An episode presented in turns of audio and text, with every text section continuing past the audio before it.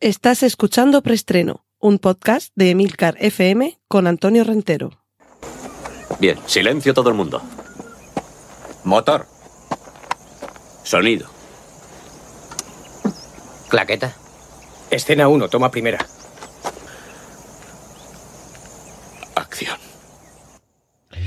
Saludos y bienvenidos. Ya pensabais que no volvería, que me había ido de vacaciones para siempre. Pues no, lo siento, pero seguimos aquí. Os recuerdo que en este podcast que estáis escuchando tenéis en las notas del mismo todos los enlaces a contenidos que mencione a partir de ahora de índole audiovisual, fotografías, trailers, vídeos y demás historias, así como el minuto en el que comienza cada una de las secciones que componen preestreno. Y vamos a ver si iniciamos este nuevo curso, dándoos la bienvenida, agradeciéndoos que estáis ahí y tratando de cumplir mi promesa que me hice a mí mismo hace tiempo de que los episodios no fueran demasiado largos, pero es que tras tantas vacaciones hay muchas cosas que contar. Cortinilla de estrella y... Vamos con la primera sección, la de cine, mencionando que ya podemos ver el tráiler de Black Christmas, Navidades Negras, una nueva franquicia de terror que trata de lanzar, yo creo que con va a tener bastante éxito, la casa Blumhouse. Ya sabéis que de, esta, de este sello tenemos en los últimos tiempos bastantes películas de terror bastante apreciables.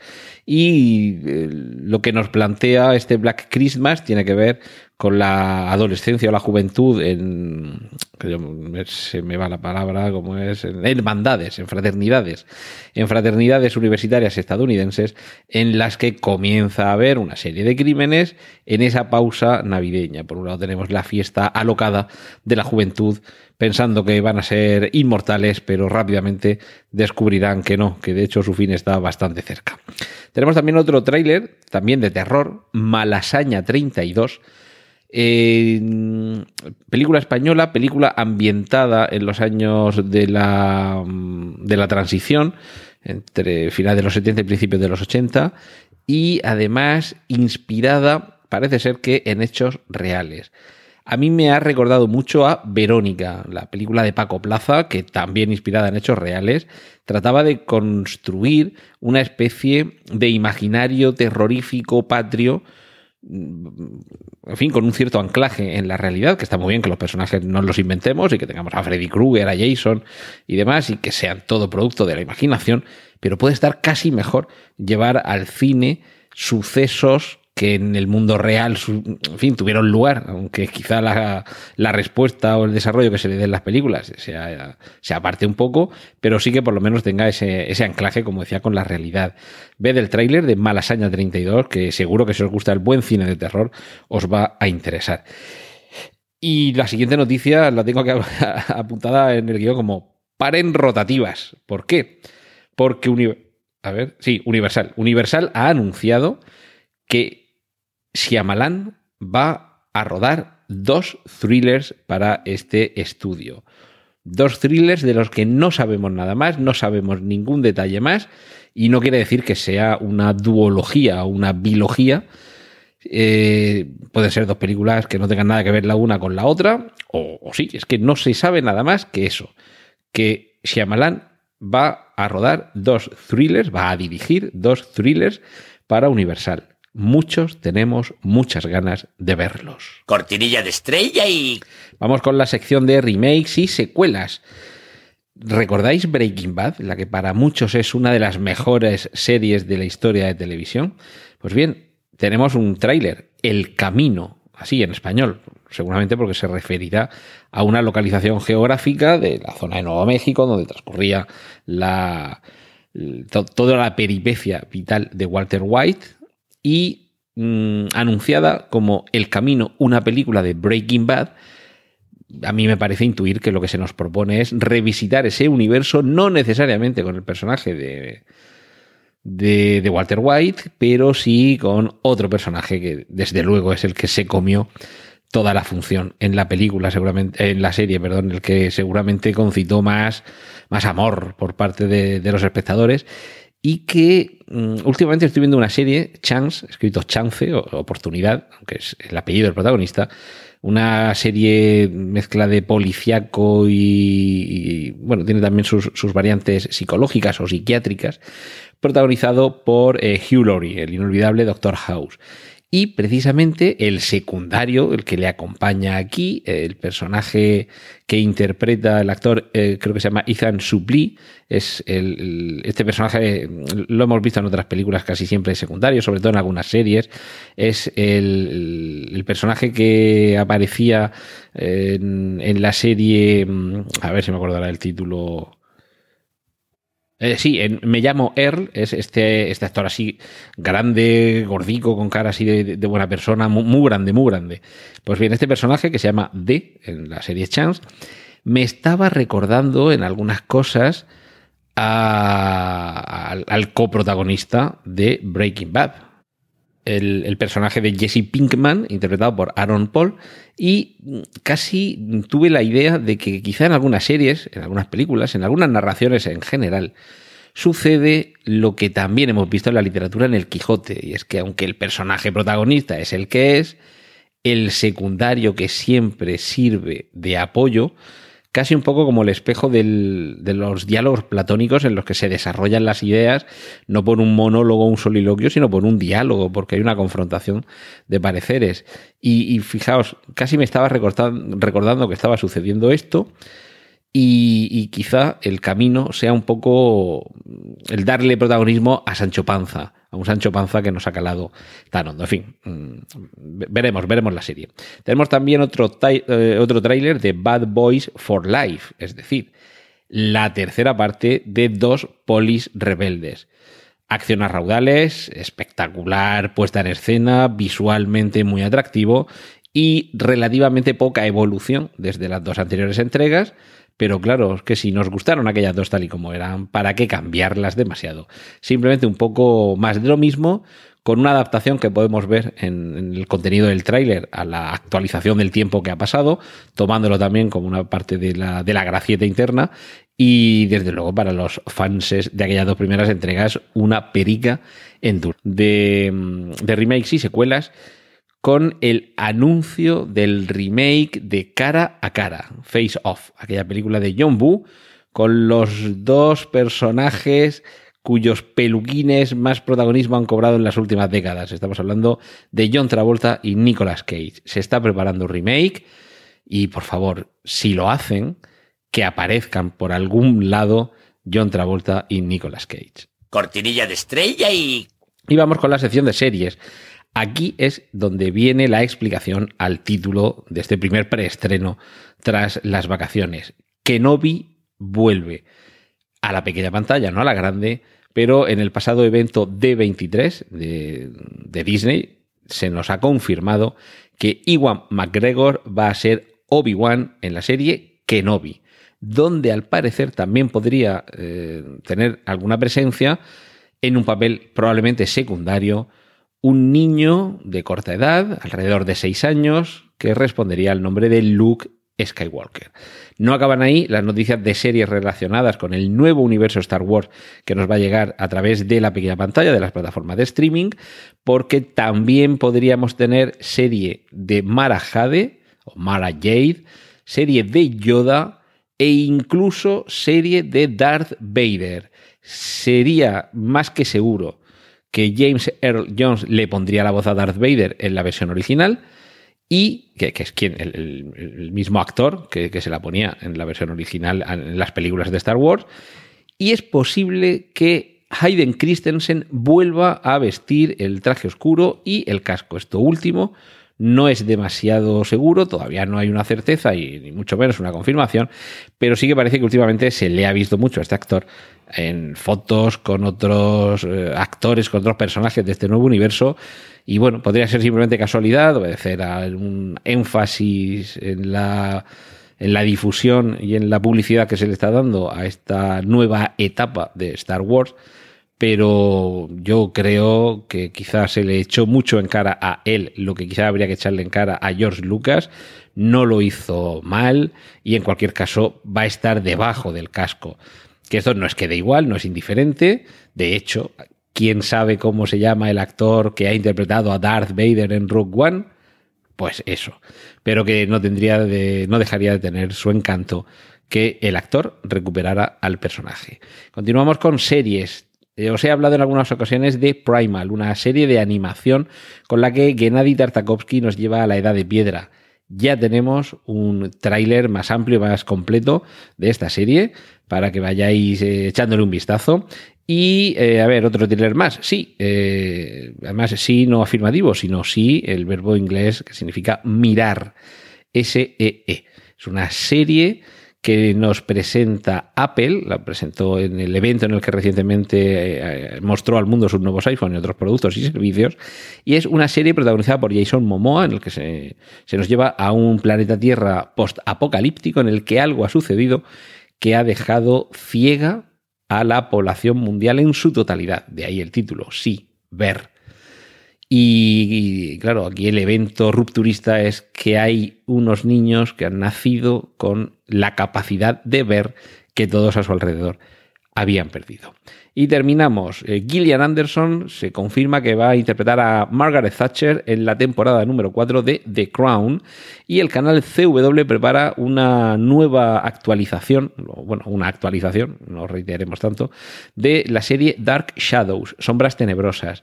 Esta serie, creo que era de los años finales de los 60, principios de los 70, era una serie bastante rupturista en su momento, porque nos metía en una familia de vampiros, pero desde una perspectiva casi de culebrón. Es decir, no era tan importante el hecho de que los personajes protagonistas fueran criaturas no muertas, como las relaciones interpersonales entre ellos. Es decir, se trataba de llevar a un ámbito de lo sobrenatural lo que la audiencia ya estaba, entre comillas, harta de ver en, en, otra serie, digamos, costumbristas. Es decir, qué conflictos se plantean dentro de un grupo, en este caso familiar, pero también con las relaciones que hay alrededor, llevado a esa peculiar situación en la que tú necesitas sangre para vivir y por el día no te viene muy bien salir a la calle y prefieres salir por la noche a morder cuellos.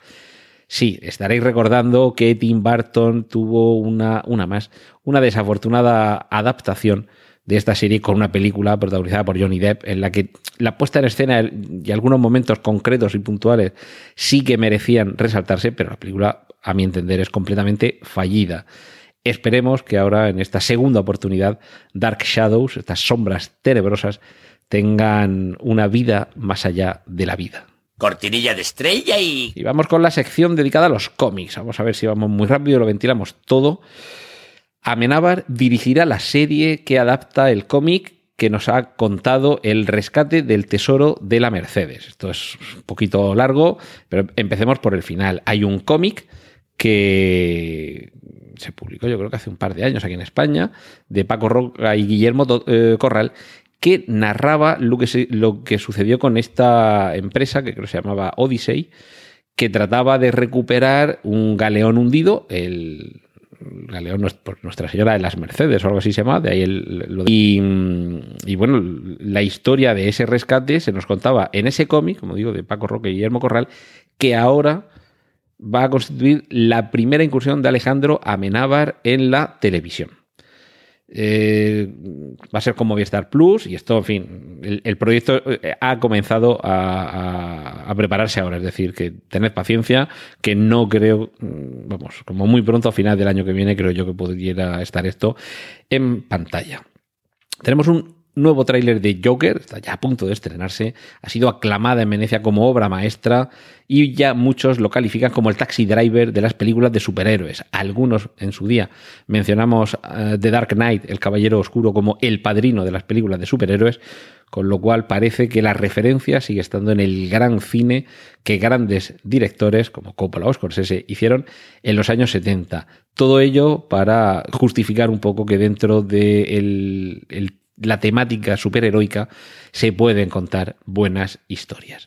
La mala es que se confirma que Spider-Man no va a volver al universo cinematográfico Marvel.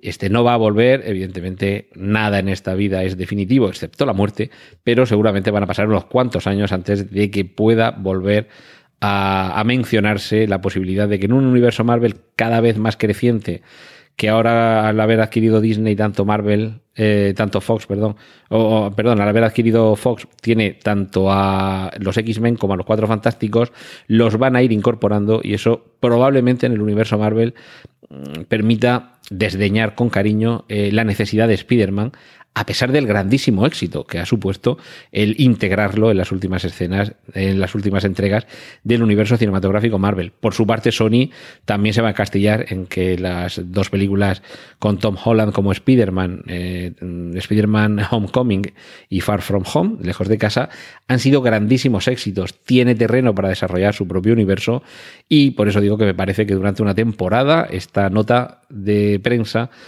de Sony y de Disney Marvel va a ser definitiva. Esperemos que en unos años crucemos los dedos para que sea en el momento en el que, eh, como fase 6, 7 o la que sea, toque, eh, adapten Secret Wars. Esperemos que Spider-Man vuelva en algún momento al universo Marvel. Margot Robbie, que la hemos visto este verano, guapísima eh, y además con un con una carrera cada vez más consolidada a sus espaldas. La hemos visto, como decía, en Eras una vez en Hollywood. Ahora quiere consolidar todavía más su carrera, pero tomando las riendas, en este caso porque se ha encargado ella de negociar la adquisición de derechos y ser coproductora de la nueva adaptación de Tank Girl, un cómic bastante punk de los años 90 que ya tuvo una adaptación al cine. Bueno, merece la pena verla, pero no va a pasar a los anales de la historia. Y ahora Margot Robbie quiere tomar las riendas con un personaje duro, realmente porque eh, estéticamente o incluso como, como tono de, de moverse dentro de la trama, tiene algunas concomitancias con su personaje en Suicide Squad todo, con Escuadrón Suicida. Se parece un poquito, ¿no? El, aspecto es un poquito punky, como digo. Entonces es posible que alguien le haya dicho, échate un vistazo a Tank Girl para preparar a tu personaje de Harley Quinn. Y es posible que haya dicho, pues mira, no solo me gusta, sino que además quiero ser Tank Girl en el cine. Y dentro del universo DC va a haber secuela de Aquaman, pero no vamos a ver a ninguno de los personajes de esta película en dicha secuela, porque nos llevan a la trinchera, ese espacio con terroríficas criaturas que se nos presentó en Aquaman y que a muchos ya nos pareció, dentro de una película espectacular, nos pareció merecedora de atención y evidentemente cuando algo parece que funciona, la, eh, la maquinaria de hacer dinero está ahí, presta al acecho. Y dos últimas noticias para terminar la sección. El universo cinematográfico Marvel quiere integrar a X-Men. Es posible, parece que nos dicen que en la escena postcréditos de Los Eternos, que esta se estrena el año que viene, se nos presente a los X-Men, o por lo menos a los mutantes. Parece ser que van a hacer que, que, los eh, Eternos tengan algo que ver con la génesis de los mutantes, la génesis eh, primigenia. Y, claro, ya están empezando a preparar el terreno. Y parece ser que en Disney y Marvel quieren que tanto Magneto como el profesor X, como Charles Xavier, estén interpretados por actores negros. Y posiblemente Denzel Washington sea quien interprete a Magneto. Seguimos, mm, en fin, cambiándole la piel a los personajes, que no es ni bueno ni malo, todo depende del resultado. A mí me pareció todo un acierto que en los cómics, en los Ultimates, como coña pusieran al coronel Furia con el aspecto de Samuel L. Jackson y que luego en el cine fuera este actor el que le interpretara, al igual que el cambio de piel de Kingpin, eh, interpretado por Michael Clark Duncan en la película de Daredevil, en fin, es que era él, vale que no tenía ese mismo color de piel, pero era él físicamente, con la actitud era ese personaje. O sea que, con estas cosas de cambiarle a la gente el color de piel, en muchas ocasiones podemos salir ganando. Y finalizamos con el enlace al segundo y definitivo tráiler de Watchmen, la serie de HBO, de la que aquí en Emilcar FM, ojo, cuidado, vamos a tener un podcast específico para hacerle el seguimiento. No os digo más, que permanezcáis atentos a, a vuestros podcatchers y que vayáis anotando el nombre Vigilantes. Cortinilla de estrella y... Y finalizamos con las adaptaciones. Hulu ya trabaja en la serie que adaptará la novela a continuación de El cuento de la criada. Muy rápido, Alicia Vikander va a volver a ser Lara Croft en la segunda parte del Tomb Raider que ella ya protagonizó y que ahora tendrá secuela en el año 2021. Y para los amantes de It, que se ha estrenado también la segunda parte, el capítulo 2 este verano, se confirma que se está trabajando en un montaje conjunto que durará siete horas. Siete horas es la suma de la duración de IT capítulo 1, IT capítulo 2 más Metraje añadido que se rodó tanto para el capítulo 1 como para el 2, pero que no se incluyó en el montaje de cine, como dos, por lo menos de momento, dos nuevas secuencias que se rodarían específicamente para este supermontaje. Una de estas escenas estaría comprendida dentro del libro de Stephen King y la otra no. Andy Muschietti, el director, no ha dado más pistas y todo esto es muy posible que termine en un DVD edición súper especial y además en formato miniserie en alguna plataforma de streaming. Eh, concluimos con las primeras imágenes de la serie La hierba alta, serie de Netflix basada en la novela de Stephen King y Joe Hill, padre e hijo. Por los apellidos no lo diríais, pero Joe Hill es el hijo de Stephen King y parece que algo de talento del padre ha heredado, porque tiene una carrera en solitario cada vez más sólida, mm, realmente muy King, es decir, va a ser un digno sucesor de la estirpe de su padre, tanto por temática como por estilo, y que además tengan un trabajo conjunto. eh, en la novela ya funciona bien, pero en la serie es posible que funcione mucho mejor. Y concluimos, segunda precuela de Juego de Tronos. Ya sabemos que va a ser sobre los Targaryen y esta sí que no os la esperabais. Aquí, en, en preestreno, hemos hablado de adaptaciones de todo tipo, de videojuegos, de, de cartas, de muñequitos. ¡Oh! De muñequitos, es verdad. Adaptemos muñequitos al cine. ¿Y qué muñequitos son ahora mismo los más populares entre la muchachada y entre la muchachada ya no tan muchacha? Los Funko. Pues bien, habrá película de los Funko. En fin, si es que ya hoy adaptan cualquier cosa. ¡Y corten! Gracias por escuchar Preestreno. Puedes contactar con nosotros en emilcar.fm barra preestreno, donde encontrarás nuestros anteriores episodios. Genial, la positivar.